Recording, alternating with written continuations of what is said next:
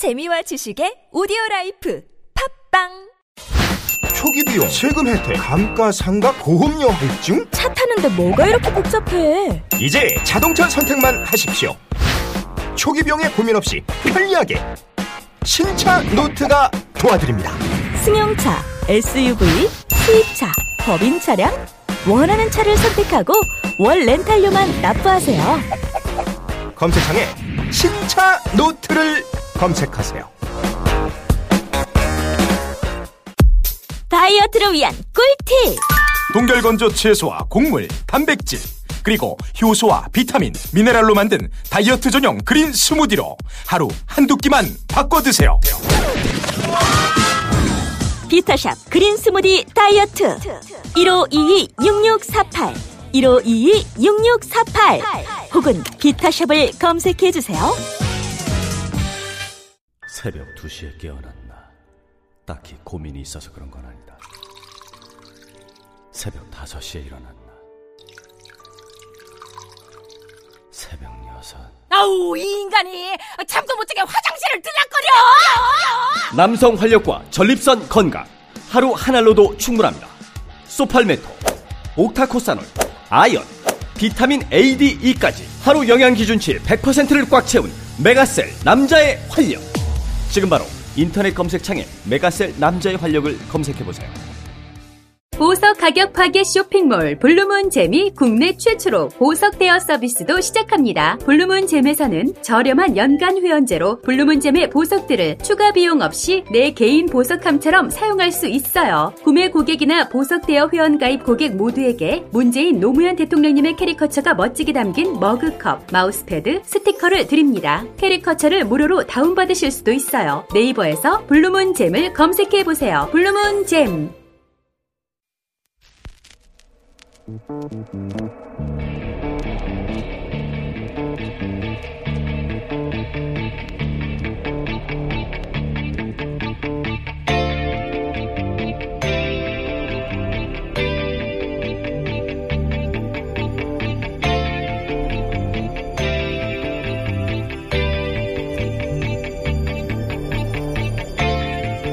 안녕하세요. 김호준입니다.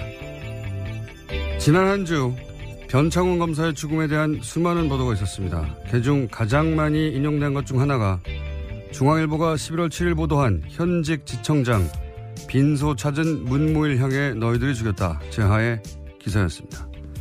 이 현직은 박모 지청장이라는 이야기도 파다했죠. 그런데 CBS 취재에 따르면 그 보도는 사실이 아니었습니다. 오보로 밝혀진 후 중앙일보는 이 기사 제목을 지청장에서 지인으로 바꾸고 현직 지청장이 소리 질렀다 해서 빈소 한쪽에서 소리가 들렸다로 내용도 바꿉니다. 그런데 이거 조용히 한두 줄 바꾸면 그냥 끝나는 문제인가요? 이 기사가 단순히 누가 그런 말을 한 줄 알았더니 알고 보니 안 했더라 정도의 사실관계를 착각한 문제에 불과합니까?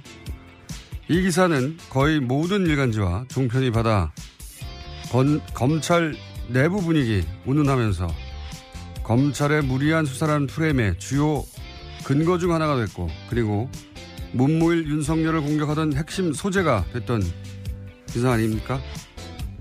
이건 사실관계를 단순 착각한 게 아니라 적폐 수사에 제동을 걸 수도 있었던 중대한 오보죠. 그럼 여차 저차 해석을 했다는 해명을 해야 합니다. 일부러 수사에 제동을 걸려고 했던 게 아니라면 말이죠. 김원준 생각이었습니다.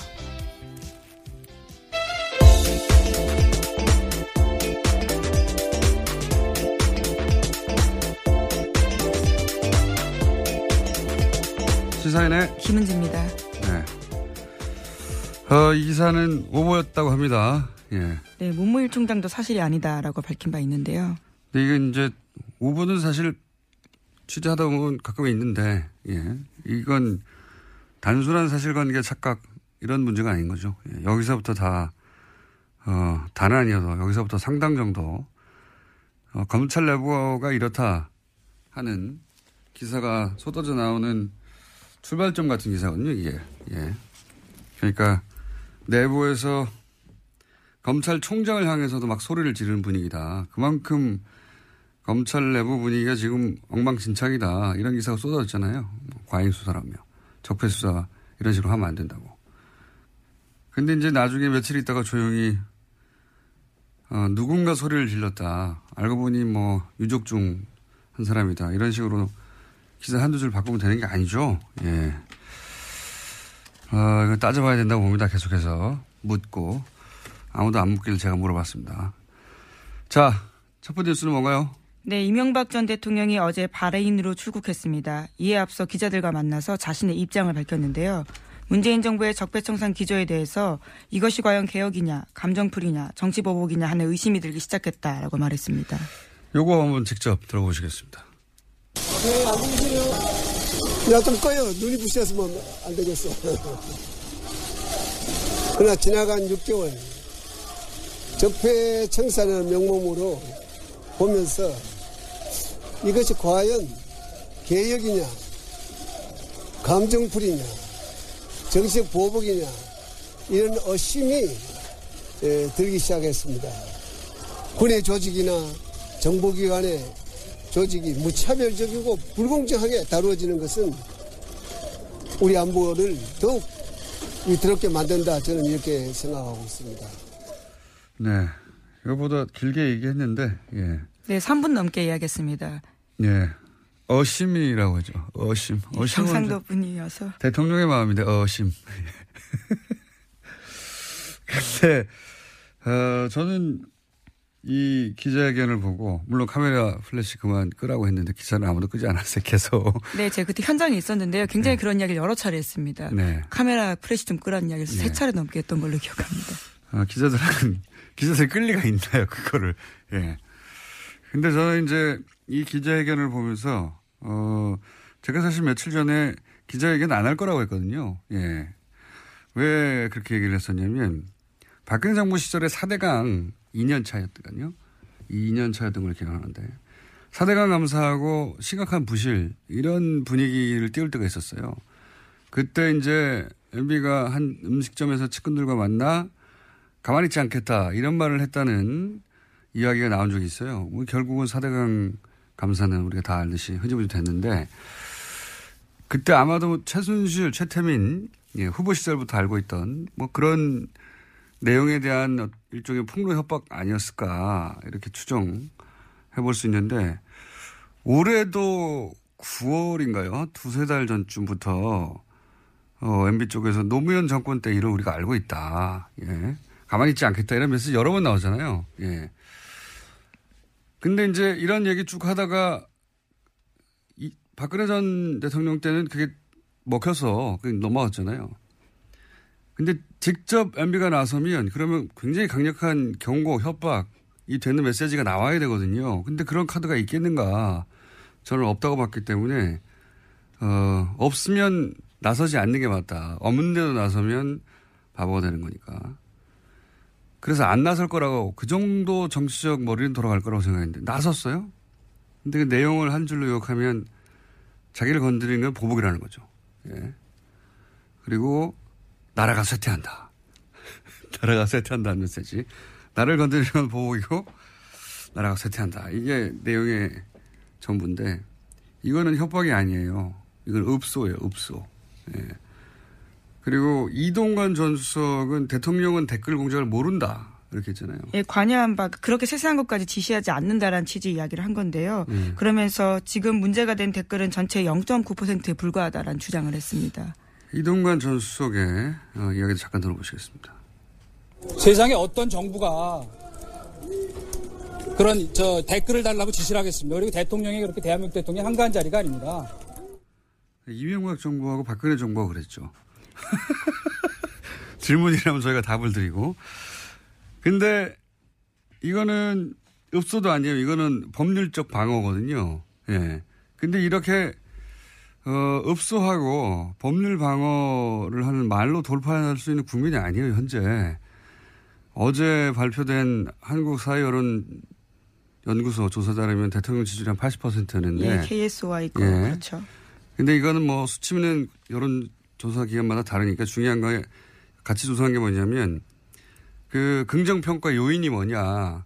거기에 1, 2순위를 다투는 게 적폐청산이에요. 그러니까 이런 식의 말로 대처해서 넘어갈 수 있는 상황이 아니라는 거, 아니란 말이죠. 그, 저는 이게 거꾸로 여론에 읍소하고, 예, 복수라는 프레임을 잡고, 법률 방어 밖에 할 수 있는 게 없다. 이런 걸 드러낸 회견이다. 그래서 안 했어야 하는 기자회견이에요. 제가 보기엔 이건. 오히려 이 기자회견이 포토라인에 서는 시점을 앞당겼다. 저는 그렇게 봅니다. 예. 뭐 대단한 게 있을 것처럼 했는데 아무 내용이 없어요. 예. 하지 말았어야 하는 내용인데. 자, 했습니다. 했고 아무 내용이 없고 읍소와 법률 방어다. 그 외에 여러 말 여러 이야기가 나왔죠. 예. 네, 또 기자들이 구체적인 질문도 했습니다. 댓글 사이버 사령부 정치 공작에 대해서 어떻게 생각하냐, 지시했냐라는 취지의 질문을 했는데요. 여기에 대해서는 이명박 전 대통령이 발끈했습니다. 상식에서 벗어난 질문을 하지 마라라고 하면서요. 네, 다스는 누구 것인가 물어봤어야 되는데 아무도 그 질문을 안. 그런 질문이 나올 거만 미리 차단하는 거죠. 이 아예 들어가 버렸는데요. 그래서 이동관 전 수석한테 제가 BBK 재수사 시작됐다라는 취지의 질문을 했습니다. 네. 그러자 검찰에서 할 이야기다라는 취지 이야기를 하면서요 말을 피했습니다. 일단 법률 방어예요. 예. 법률 방어. 이런 메시지 정도를 왜 거기 굳이 나와서 했을까? 그 대통령이 직접 나온다는 거는 마지막이잖아요. 더 이상 나올 사람이 없지 않습니까? 뒤에. 그럼 뭔가 이- 잊혀지지 않을 강력한 메시지나 협박이 나와야 되는데 없어요. 카드가 없다. 예. 카드가 없다. 이걸 왜 했지? 저는 그런 생각이 드는 기자회견이었습니다. 본인들의 말이 먹힐 거라고 생각한 것 같은데. 자, 어, 그 외에 관련 기사들이 몇 가지 더 있더라고요. 내가 왜 댓글을 공작을 지시했겠냐. 박근혜 전 대통령을 내가 왜 돕겠냐. 네, 채널A 보도인- 보도인데요. 출국 네. 직전에 모여서 그러한 이야기들을 했다라고 합니다. 측근들과 함께요. 왜 돕느냐? 그러면 문재인 후보를 돕습니까? 문재인 후보가 당선되면은 2012년에 적폐 청산이 시작됐겠죠. 예. 이, 이 답변들도 되게 옹색해요. 자, 다음 뉴스는요? 네, 또 어제 SBS가 관련된 보도를 하나 더 했는데요. 군 사이버 사령부가 19대 총선 당시에 여론조사를 위한 단계별 대응을 준비했고 디데이를 2012년 총선 당일로 잡았다라고 합니다. 이것은 사이버사 문건에 나타난 내용인데요. 검찰은 이명박 전 대통령이 2012년 총선에 개입한 것을 보고 보고 판단하고 있습니다. 자, 뭐, 군에서 하다 보니까, 예, 단계별 작전을 세웠네요. 그리고 나서 총선 당일날, 어, 사이버 사령부의 댓글 공작이 피크에 오르도록 계획을 세웠다. 예, 그런 내용이 나온 것이고요. 이거 외에도 뭐, 댓글 공작에 관련된 건 너무 많이 나왔고, 김관진, 어, 전 국방부 장관이 국방부 장관 시절에 있었던 얘기니까, 어, 이명박 전 대통령이 시켜서 했다고 뭐 말도 해버렸죠. 예. 네, 지난주에 보도해드린 적이 있는데요. 관련해서 김관진 전 국자, 국방부 장관 같은 경우에는 지난 11일에 구속영장이 발부됐습니다. 법원은 정치관여 혐의가 소명되고 증거인멸의 우려가 있다라면서 영장 발부 사유를 설명했습니다. 알겠습니다. 쇠퇴했다. 기억에 굉장히 남는 표현이에요, 저는. 한나라가의 발전이 쇠퇴했다는 취지 예, 이야기죠. 이렇게 하다가 쇠퇴한다고, 예. 쇠퇴하지, 않- 쇠퇴하고파요. 인상적인, 개인적으로 인상적인 단어 선택에서 네, 쇠퇴한다. 우리가 읽은 민주화 경제와 성과까지도 어제 이야기했었습니다. 네, 나라가 쇠퇴한다고. 어, 앞으로 이제 관련 이야기 많이 나올 테니까 이건 그 정도로만 하고요. 그리고 잠시 후에 또 관련 인터뷰도 할 테니까. 다음 뉴스는 뭐가 있습니까? 네, 국가정보원이 2013년에 박원순 서울시장 제안 문건 때도 검찰 수사를 방해했다라는 오늘 아침 한겨레 신문 보도가 있습니다. 그러니까 대선 댓글 개입 사건을 방해했던 것과 닮은 꼴이다라는 건데요. 국정원은 당시에 상당 부분 사실들을 다 부인했습니다. 검찰은 이를 바탕으로 당시 고발된 사건을 혐의 없음 처분했습니다. 이게 간단하게 얘기하면 박원순 문건이 공개됐어요. 박원순 문건이 공개됐는데 그러니까 이제 당연히 그 당에서 고발을 했겠죠. 그랬더니 네, 민주당에서 고발했습니다. 예, 검찰이 국정원에 사실 조회를 요청합니다. 이거 당신들 작성한 거 맞아요? 그랬더니 국정원이 우리 것도 아니고 내용도 사실도 다르다. 이렇게 거짓말을 하죠. 그랬더니 검찰이 아 그래요? 하고 각하시켜 각하시켜 버립니다. 예, 혐의가 없다라고 했다는 건데요. 오 아니구나 그리고 각하시켜 버리는 거죠. 예, 이게 이제 4년입니까 5년 지나고 나서 국정원이 작성했다는 게 드러난 거죠. 예. 국정원 관련 사건은 말이죠. 국정원은 증거인멸, 거짓 증언의 끝판왕, 대왕초예요. 예. 국정원 관련자들 수사는 저는 구속 수사를 기본으로 해야 한다고 봅니다. 네, 그래서 최근에 검찰이 거짓 대응 시나리오를 담은 해당 보고서를 확보했다라고 합니다. 네, 어떻게 대응할 건지 국정 내부 문건 이번에 나온 건데, 근데 이제 이게 너무 웃기지 않습니까? 국정원이 지금 곤혹스러워 할 만한 문건이 나왔는데 그 문건 관련해서 고발이 있자 검찰이 국정원에 이거 당신들이 한 게 맞아 라고 했더니 국정원이 아니야 했더니 어 그렇구나 하고 각하 이런 식으로 돌아가고 있었다는 거죠. 예. 자, 웃기는 나라였습니다. 어, 다음 뉴스는요? 네, 도널드 트럼프 미국 대통령과 시진핑 중국 국가주석이 지난 9일 베이징에서 정상회담 열었습니다. 이후에 나온 미국 쪽 언론 발표문을 보면요. 대화를 통한 한반도 핵 문제 해결 노력이라는 문구가 있습니다. 북한과의 대화 필요성에 대해서 양국 정상이 일정 부분 공감대를 형성했다라는 풀이가 나옵니다. 아, 이거 관련해서 사실 어 문재인 대통령이 시장연설을 했잖아요. 2주 전에. 그때 어, 각당 대표들하고 네, 그랬죠. 예, 만나가지고 중요한 얘기를 했었어요. 근데 중요한 얘기를 언론이 보도를 안 했는데 노회찬 의원이 지난주에 저희 방송에서 잠깐 이야기한 것 중에 하나가 뭐냐면 굉장히 중요한 메시지였거든요. 외교는 시간이 걸리는데 이제 중국과 사드 대타협 그리고 트럼프 방한 이 두 가지로 고비를 넘기게 될 것이라는 말을 미리 했어요. 실제로 그렇게 됐죠. 그 제가 보기에는 지난 6개월간 문재인 정부의 성과 중 가장 중요한 성과인 것 같은데, 예. 어, 그 성과에 대해서 살짝 사실은 언지를 하고, 예. 시장연설에 얘기했는데, 우리 언론이 그걸 캐치를 못했어요. 예. 캐치를 못한 건지 안 한 건지 모르겠는데, 중요한 메시지가 있었고, 실제, 어, 트럼프 방안과 그리고, 어, 시진핑과의 정상회담에서 이 이야기가 확인이 됐죠. 트럼프가 그 이후로 계속 대화 메시지를 내고 있어요. 예. 네, 또 자신의 트위터에는요, 김정은 위원장을 향해서 나는 김정은과 친구가 되려고 애쓰고 있다. 언젠가 그렇게 될지도 모른다라고도 썼습니다. 그러니까요. 네. 대화를 통한 한반도 핵 문제라는 언론 발표문이 어, 중국과 정상회담 직후에 있었다는 거죠. 이것도 크게 보도 안 하고 있는데. 그 외에 사실은 거꾸로 보도한 것도 많아요. 예. 트럼프 떠나고 나서 트럼프 국회에서 한 연설을 가지고 무력을 사용, 무력 사용에 대한 경고가 있었다고 해석한 우리나라 언론 보도도 많이 있었습니다. 어떻게든 무력 사용이 됐으면 좋겠나 봐요. 자, 그, 그 외에, 그런데 이제 이렇게 말, 우리한테는 필요한 말을 하고 간 트럼프가, 예, 아페크에서 푸틴한테 러시아가 미 대선에 개입했냐고 물어봤더니 푸틴이 안 했다고. 예, 또 그 말을 또 공개적으로 이야기해서요. 미국 네. 정계에서 비판을 받고 있습니다. 엄청 욕먹고 있습니다. 왜냐하면 안 했다고만 말하면 될 텐데 안 했다고 말한 다음에 자기를 수사하는 CIA, FBI 다 거짓말쟁이라고. 네, 그렇죠. 심지어 미국 정보당국자 이름을 거론하면서요. 다 거짓말쟁이고 폭로자였다는 것이 증명됐다라는 이야기까지 했습니다. 그러니까요. 러시아하고 이제 엮였다라는 얘기를 뭐 지금 계속 수사받고 있으니까요. 그래, 그래서 푸틴 대통령이 안 했다더라. 이거 검찰이 국정원에 물어보고 예, 국정원 안 했다는데 하고 각하하는 거고 비슷한 거예요. 거기 근데 여기서 한 발 더 나가가지고 말하자면 어 박원순 시장이 거짓말쟁이야라고 검찰에 주장하는 것과 비슷한 정도죠. 예.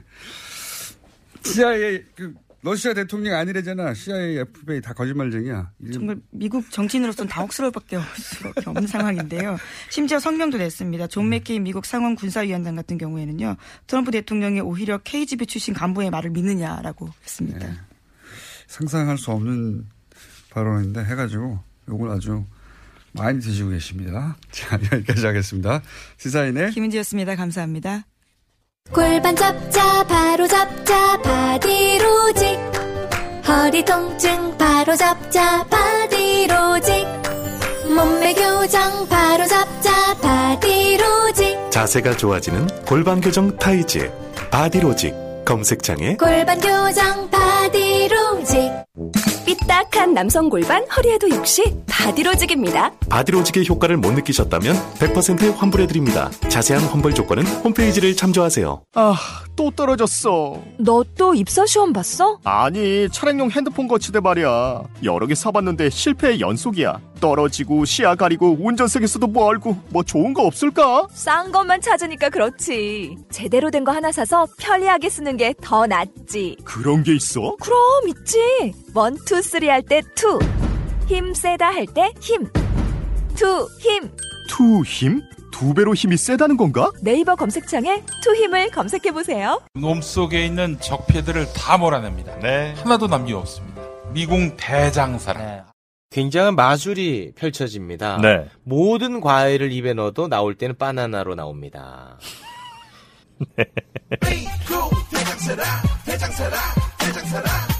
장실 장실 굿모닝 화장실 바나 바나 굿모닝 바나나 지금 바로 미궁 대장사랑 검색해 보세요.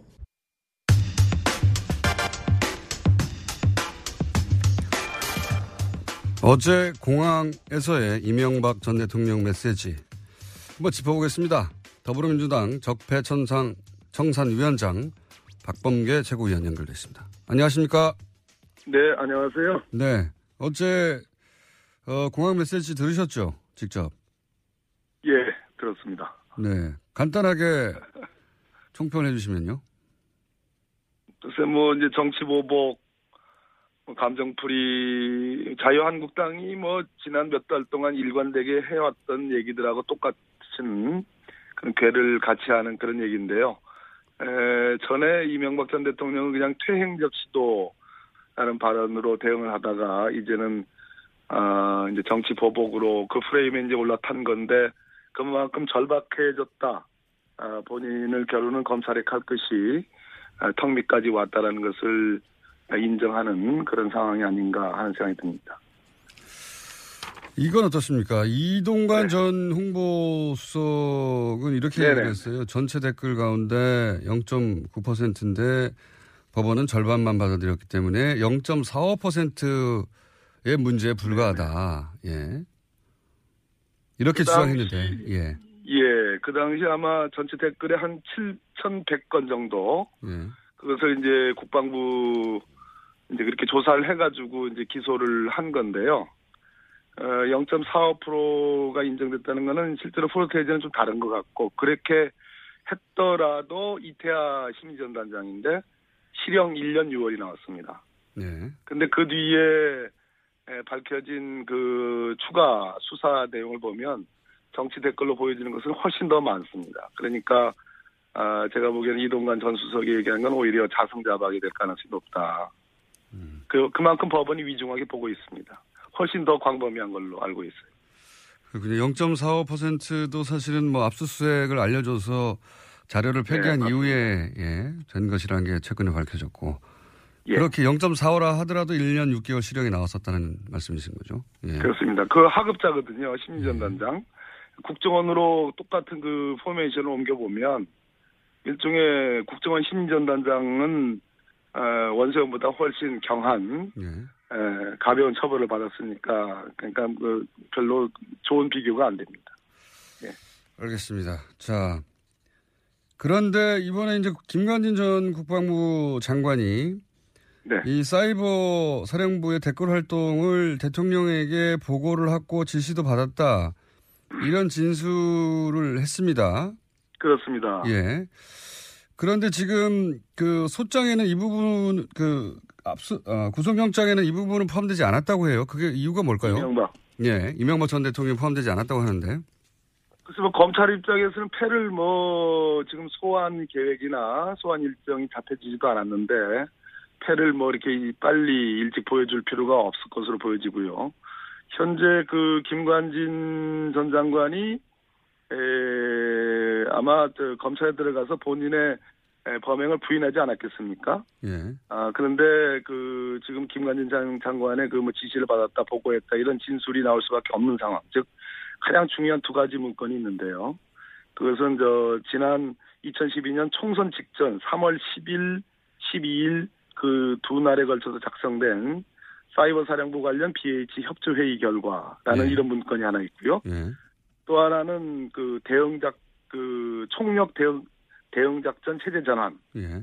이두 가지 문건인데 이 문건이 곧 청와대와 사이버사 간에 회의한 그런 내용들입니다. 네. 네. 그리고 총선을 직접적으로 겨냥한 예. 그런 취지로 읽힐 수, 질 수밖에 없는 문건이기 때문에 이런 문건을 가지고 김관진 전 장관을 아마 검사가 직접 어, 추궁을 했을 거고요. 그러니까 이제 이명박 전 대통령에 대한 지시 보고 발언이 나왔는데 문제는 정치 댓글인 것을 알았느냐 몰랐느냐 이런 상황이 가장 문제되지 않겠습니까? 예.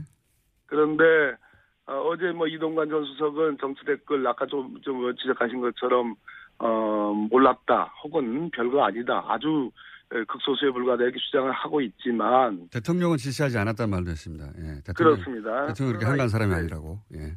첫째 제가 한번 좀몇 가지 좀 지적을 드리면요.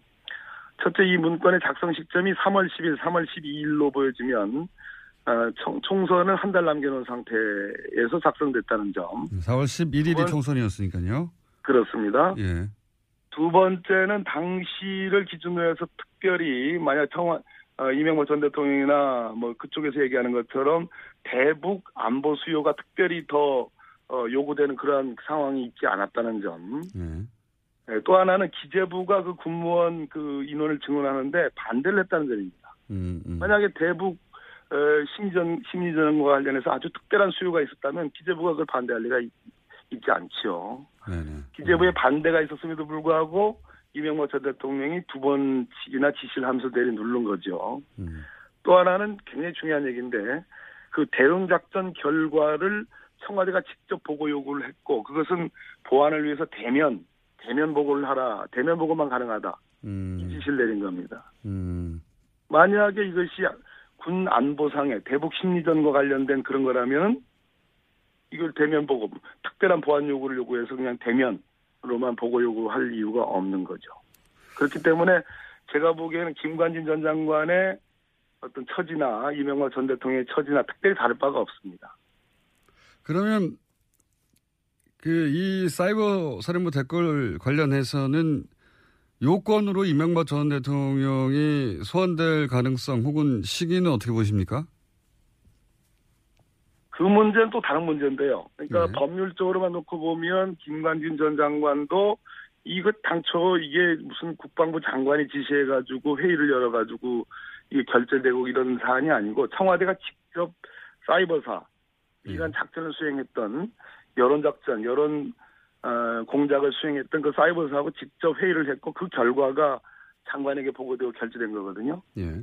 근데 그 장관이 지금 서울중앙지법에 의해서 영장이 발부돼서 구속이 됐단 말입니다. 예. 그렇다면 김관진 전 장관은 오히려 사이드에 해당하고요. 오히려 이 작전의 주체는 오히려 청와대로 지금 보여지거든요. 여러 문건이나 상황 자체가. 예. 그렇다면 이명박 전 대통령을 충분히 입건할 수 있는 상황까지는 와 있다고 보여지고요. 음. 지금 질문하신 것처럼 그럼 도대체 언제냐? 예. 그 문제는 조금 다른 문제로 보여집니다. 다른 문제라는 거는 전직 대통령인 여러 가지 만큼 고려를 예. 여러 가지 고려를 좀 해야 되는 그런 상황이 아닌가. 음. 예, 그건 제가 좀 언급하기는 좀 알겠습니다. 그러니까 보입니다. 네.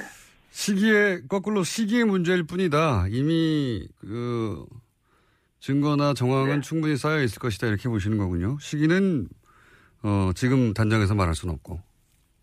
네. 영장을 짜게 보는 중앙지법이 김관진 장관에 대한 영장을 발부했다. 대단히 중요한 대목이라고 생각합니다. 이건 어떻습니까? 그 관련된 이야기인데 네. 저도 개인적으로 굉장히 관심 많은 사건인데 어 2014년 6월에 어, 댓글 이 사이버 사령부 댓글 작업에 참여했던 군무원이 어, 양심 선언 아. 예 본인이 양심 선언을 할 것이란 얘기를 주변에 했다가 네네. 어, 보름 뒤에 석연차는 교통사고로 사망한 사건 저희도 몇 번 언급했었는데 이 사건에 대해서 알고 계시죠? 제가 문제 제기를 했죠. 네. 고 김석중 씨라는 군무원이신데요. 네. 이분은 때마침 그 증거인멸을 위해서 다 그 컴퓨터를 지울 때, 네. 그 당시 사이버사에 근무하다가 전출을 가는 바람에 자기 컴퓨터에 내장돼 있는 관련 증거들, 당시 BH 청와대에 보고했던 그런 내용들이 다 그대로 고스란히 네네. 남아가지고 당시 국방부 조사본부가 이러한 증거까지도 확보했는데 완전히 그 다 이것을 다 은폐했던 예. 예, 그러한 어, 당사자고 이것을 내가 폭로하겠다라고 주변 사람에게 얘기한 직후에 네네. 예, 보름 만에 석연치 않은 교통사고로 사망했던 그런 사건 내용까지만 알고 있는데 이게 이제 어떤 점이 석연치 않고 그 이후에 혹시 더 파악하신 내용이 있는지요? 조금 더 기다려 주셔야 되겠습니다. 지금 파악을 하고 있는데요. 네. 잘그 진척이 잘 되지 않습니다. 예. 석연치 않다고 생각하신 대목이 있긴 있는 거죠. 아, 당연하죠. 그러니까 증거가 고스란히 남겨져 있는 그 당사자였고요. 예. 그분이 에, 그 당시 사이버 사령부의 김기현 네네. 어, 과장이라고 총괄 과장한테 나 이거 폭로할 거야. 예. 참을 수 없어. 이런 얘기를 한 직후에 대구병원으로 전출이 갔는데 예. 그러고 나서 보름 만에 에, 교통사고로 사망을 했으니까요. 뭐 교통사고도 뭐 우연히 일어날 수 있긴 합니다만 유가족들도 여기 대해서 혹은 뭐 그때 사, 고의 정황 혹은 뭐 사고를 일으킨 사람에 대한 어떤 처벌 등등 여러 가지 석연치 않은 점이 있다고 생각하시는 거죠. 예. 그 부분을 조금 더 접근을 하고 있습니다. 알겠습니다. 조금만 기다려 주시면 좋겠습니다. 알겠습니다. 연결된 네. 김에 한 가지 더 여쭤보자면 지난주 주로 이런 얘기가 많이 나왔었는데 이제 변창훈 검사 죽음 때문에 아 이것은 어 검찰의 과도한 무리한 수사 때문이다 이런 프레임이 지난 한 주 굉장히 많이 보수 매체를 중심으로 퍼졌었고 그러, 그러다 보니까 이제 어, 윤석열 서울중앙지검장 이 수사를 맡으면 안 된다 수사팀을 교체해야 된다는 얘기가 어, 상당히 많이 대두됐습니다. 이 대목에 대한 입장은 어떠십니까?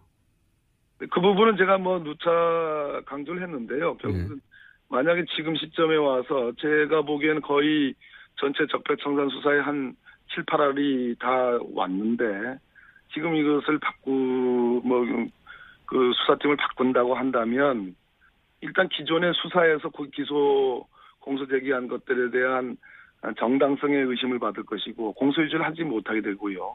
나머지 수사 하지 말라는 그런 측면이 있다라는 얘기를 제가 여러 번 말씀드렸는데요. 네. 더욱 중요한 것은 사법 방해와 관련된 것은 방해를 받은 당사자가 가장 수사를 잘 할 수 있고 음. 공소유지도 가장 잘 할 수 있습니다. 내용도 제일 만약에 잘 그렇다고 그래가지고 감정을 뭐 넣어가지고 그 보복적인 심리로 한다.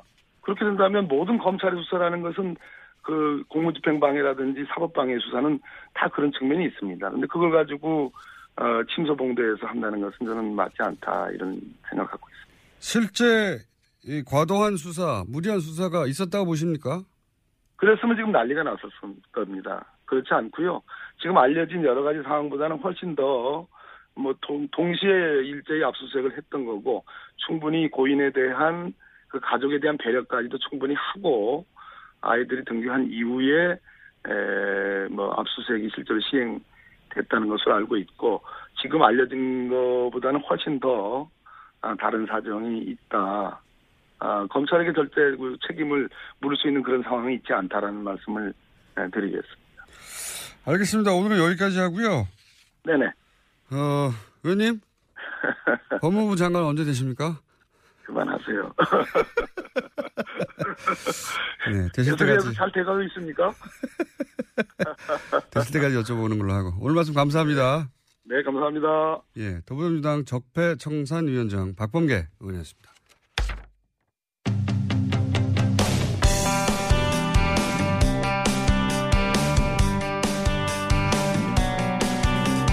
남재준 전 국정원장 역시 국정원 댓글 사건으로 국정원 댓글 사건을 어, 수사를 방해한 예, 사건으로 소환돼서 수사를 받고 있죠.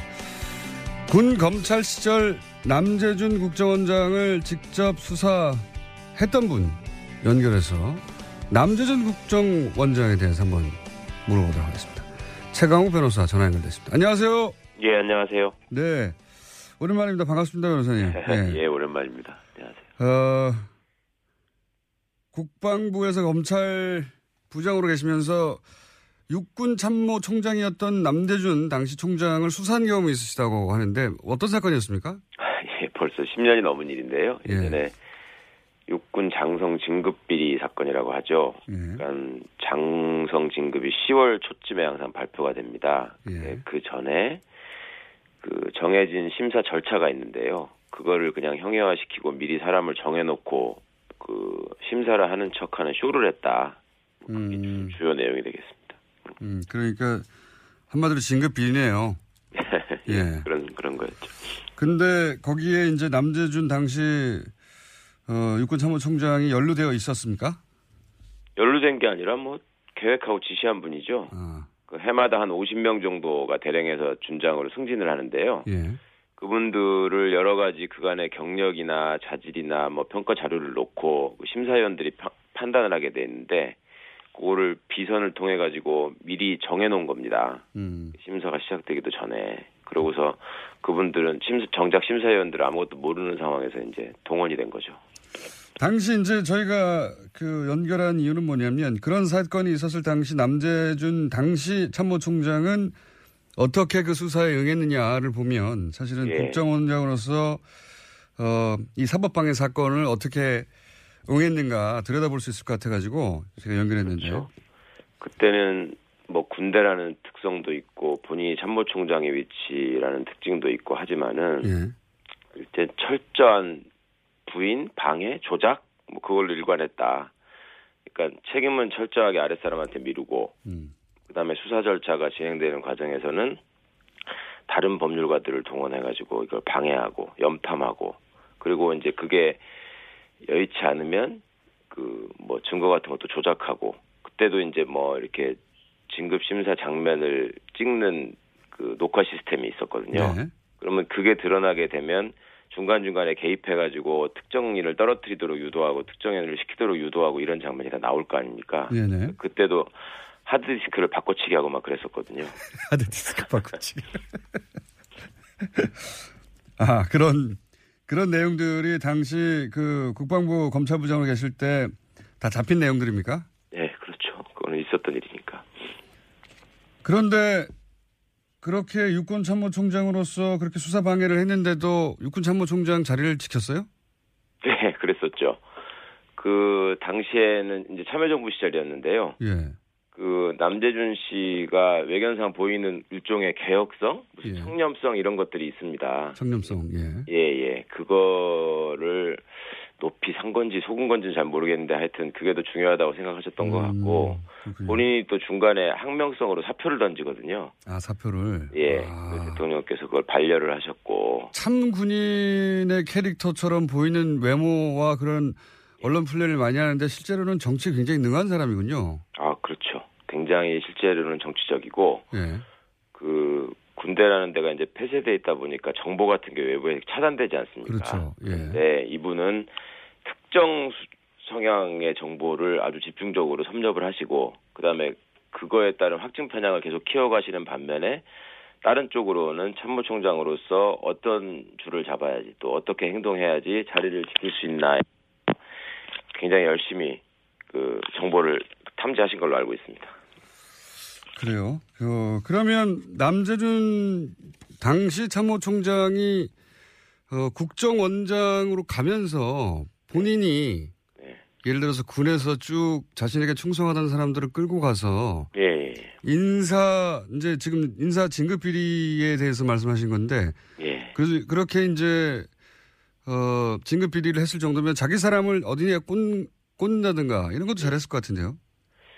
그렇죠. 거기서 뭔가 본인이 생각하는 바를 은밀하게 실행을 하려면 신복들이 필요한 거 아니겠습니까? 예, 예. 그러니까 군에서도 그런 사람들이 있었고 제가 정말 놀랬던 게 나중에 국정원장이 되셨다고 하고 네. 그 뒤에 그 지금 이제 7인회라고 밝혀졌지만 말입니다. 예.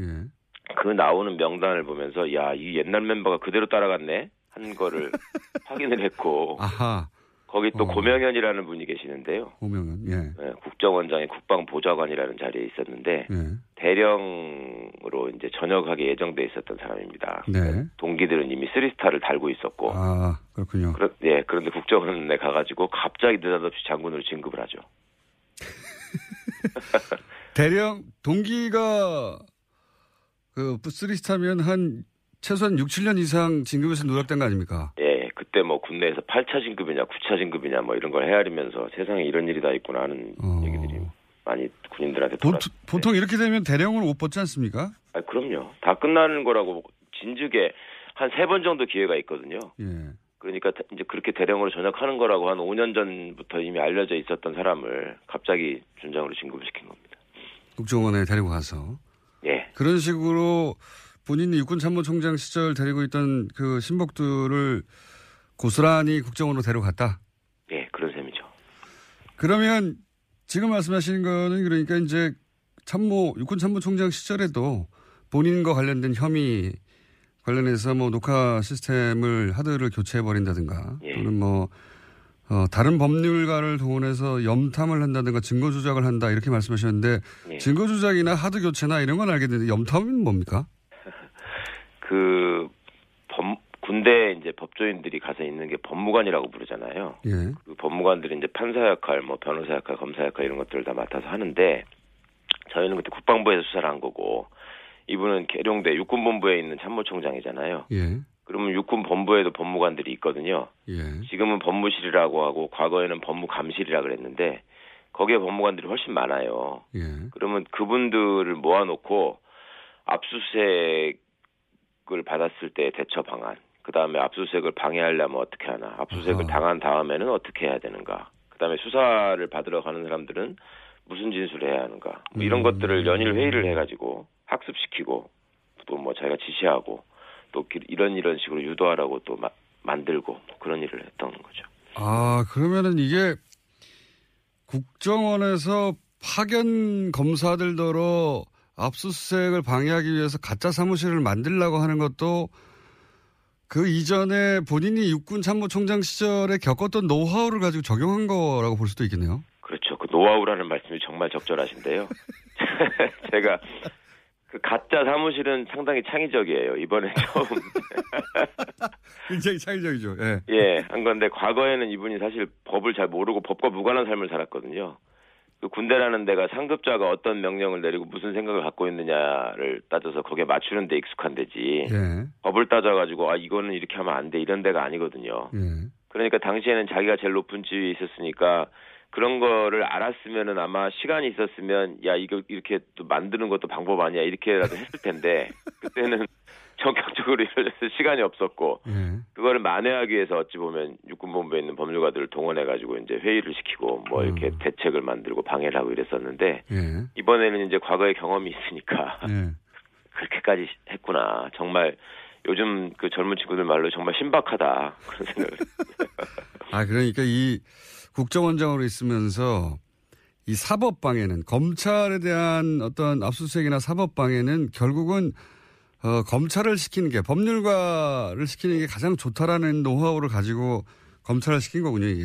그렇죠. 법률가라는 사람들이 가지고 있는 그 속물적인 근성에 대해서 이분이 그때 파악을 했던 것 같아요. 그러니까 이 사람들은 겉으로 보기에는 굉장히 엘리트처럼 보이고 소신에 따라서 행동하는 것 같지만 그 어떤 자리나 뭐 이런 그 보상을 당근을 던져주면 어떤 상황에서도 적절하게 내 지시에 따라서 활용할 수 있는 사람이다, 활용될 수 있는 사람이다. 그거를 그때 체득을 했던 것 같고 이번에도 써먹지 않았나 싶습니다. 그 말씀은 그러면 그 검찰에 대한 그 파견 검사들에 대한 보상을 은연중에 혹은 뭐 직접적으로 이건 뭐 추정의 영역이긴 합니다만 네네. 그런 이야기가 있었을 법하다 이런 말씀이잖아요. 그 신뢰를 보여줬잖아요. 아까 말씀드린 그 고명현 씨 같은 분은 예.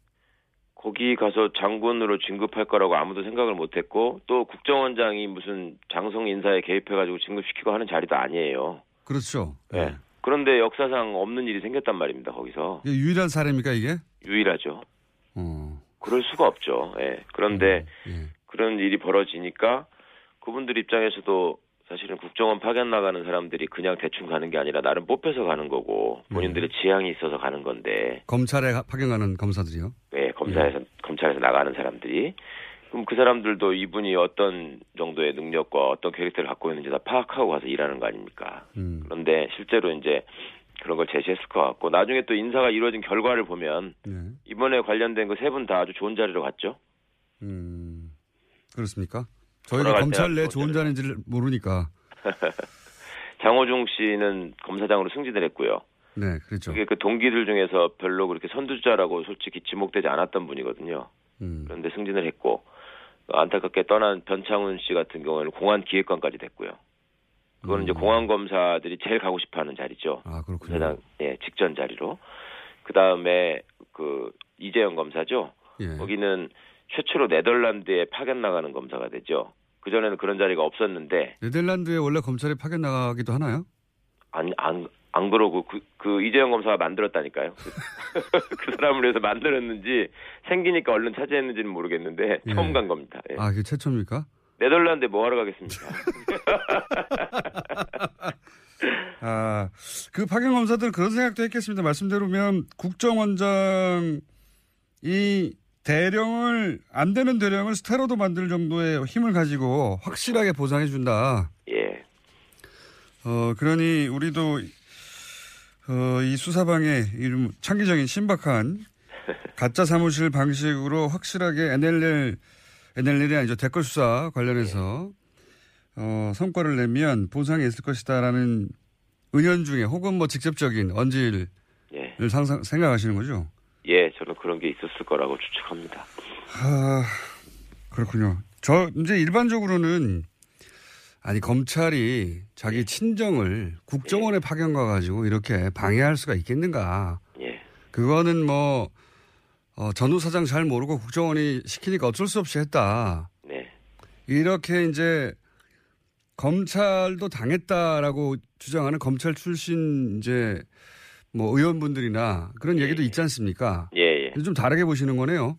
변호사님은. 그게 저는 도대체 그렇게 말씀하시면 안 된다고 생각합니다. 그러니까 전에 국정원 간첩 조작 사건이 있었을 때도 예. 국정원이 해온 대로 우리는 했을 뿐이지 뭐 잘못한 게 없다 이런 식으로 하면서 넘어갔잖아요. 예. 대충 가볍게 처벌하고. 그러니까 이거는 그렇게 말을 하려면 어디 가서 검사가 공익의 대표자라고 이렇게 항상 주장하면서 그 불만을 가진 쪽에서 볼 때는 나대는 현상이 있거든요. 예. 그걸 하지 말아야죠. 그 공익의 대표자라는 사람들이 그러면 어떤 기관에 가서 어떤 사람이 오느냐에 따라서 그 사람이 어느 정도의 힘을 가지느냐에 따라서 고 시키는 대로 하고 심지어 검찰의 수사까지 방해하고 이런 일을 할 수 있겠습니까? 그러니까 공익의 대표자가 아니든지 아니면은 어디 가가지고 있으면서 그 조직의 논리와 특성에 적응하느라고 최대한의 능력을 발휘했기 때문에 어쩔 수 없이 그렇게 하는 거다라고 하든지 그렇게 얘기하는 게 솔직하지 무슨 우리는 원래 해야 될 일을 했고 뭐 시키는 사람이 잘못일 뿐이지 우리는 성실하게 일했을 뿐이라고 말한다라고 하는 건그 공직자로서 기본이 안 돼 있는 얘기라고 생각하고요. 그런 얘기로 그걸 그 변명해 줄 수는 없는 일이죠. 이거 검찰 국방부 검찰부장 출신이시라서 그런 건지 아니면 검찰 내부에 아시는 분들이 많아서 그런지 검찰 사정을 아주 잘 아시는데 혹시 이 변검사 그 사망 사건을 위해서 어, 검찰 내부에서 문무일 윤석열에 대한 원망이 크고 네. 과도한 수술하는 분위기가 많다는 보수 매체 분위기 어 저기 뭐야 보도가 많았었는데 실제로 아시기는 어떻습니까 검찰 내부 분위기가? 제가 뭐 다들 2천 명이 넘는 검사한테 다들 들어보진 않았지만 네. 검찰이라고 하는 게 한 덩어리로 뭐 꼭 움직이는 건 아니고요. 그 네네. 안에도 구성원에 따라서 생각이 다르고 또 이런 수사에 대해서 불만을 가진 사람은 계속 있겠죠. 있어 왔고 예. 예. 그 사람들 일부에서 뭐 그런 얘기를 할지는 모르겠습니다만은 예. 그걸 뭐 노골적으로 표현한다거나 아니면 음. 어디에 모여가지고 뭐 집단적으로 움직인다거나 하는 얘기는 전혀 없는 것 같고요. 그럴 그런 얘기를 할 수 있는 분위기가 아니라는 거 그리고 그렇게 잘한 짓이 아니라는 거를 본인들이 더 잘 알고 있습니다. 그러니까 그런 얘기를 감히 할 수 없는 상황이고요. 알겠습니다. 단지 이제 그런 얘기가 있기를 원하는 언론은 있겠죠. 네. 변호사님. 네. 가끔 저희 방송에 나와주십시오. 오늘 말씀 감사합니다. 네, 감사합니다. 네, 지금까지 최강욱 변호사였습니다.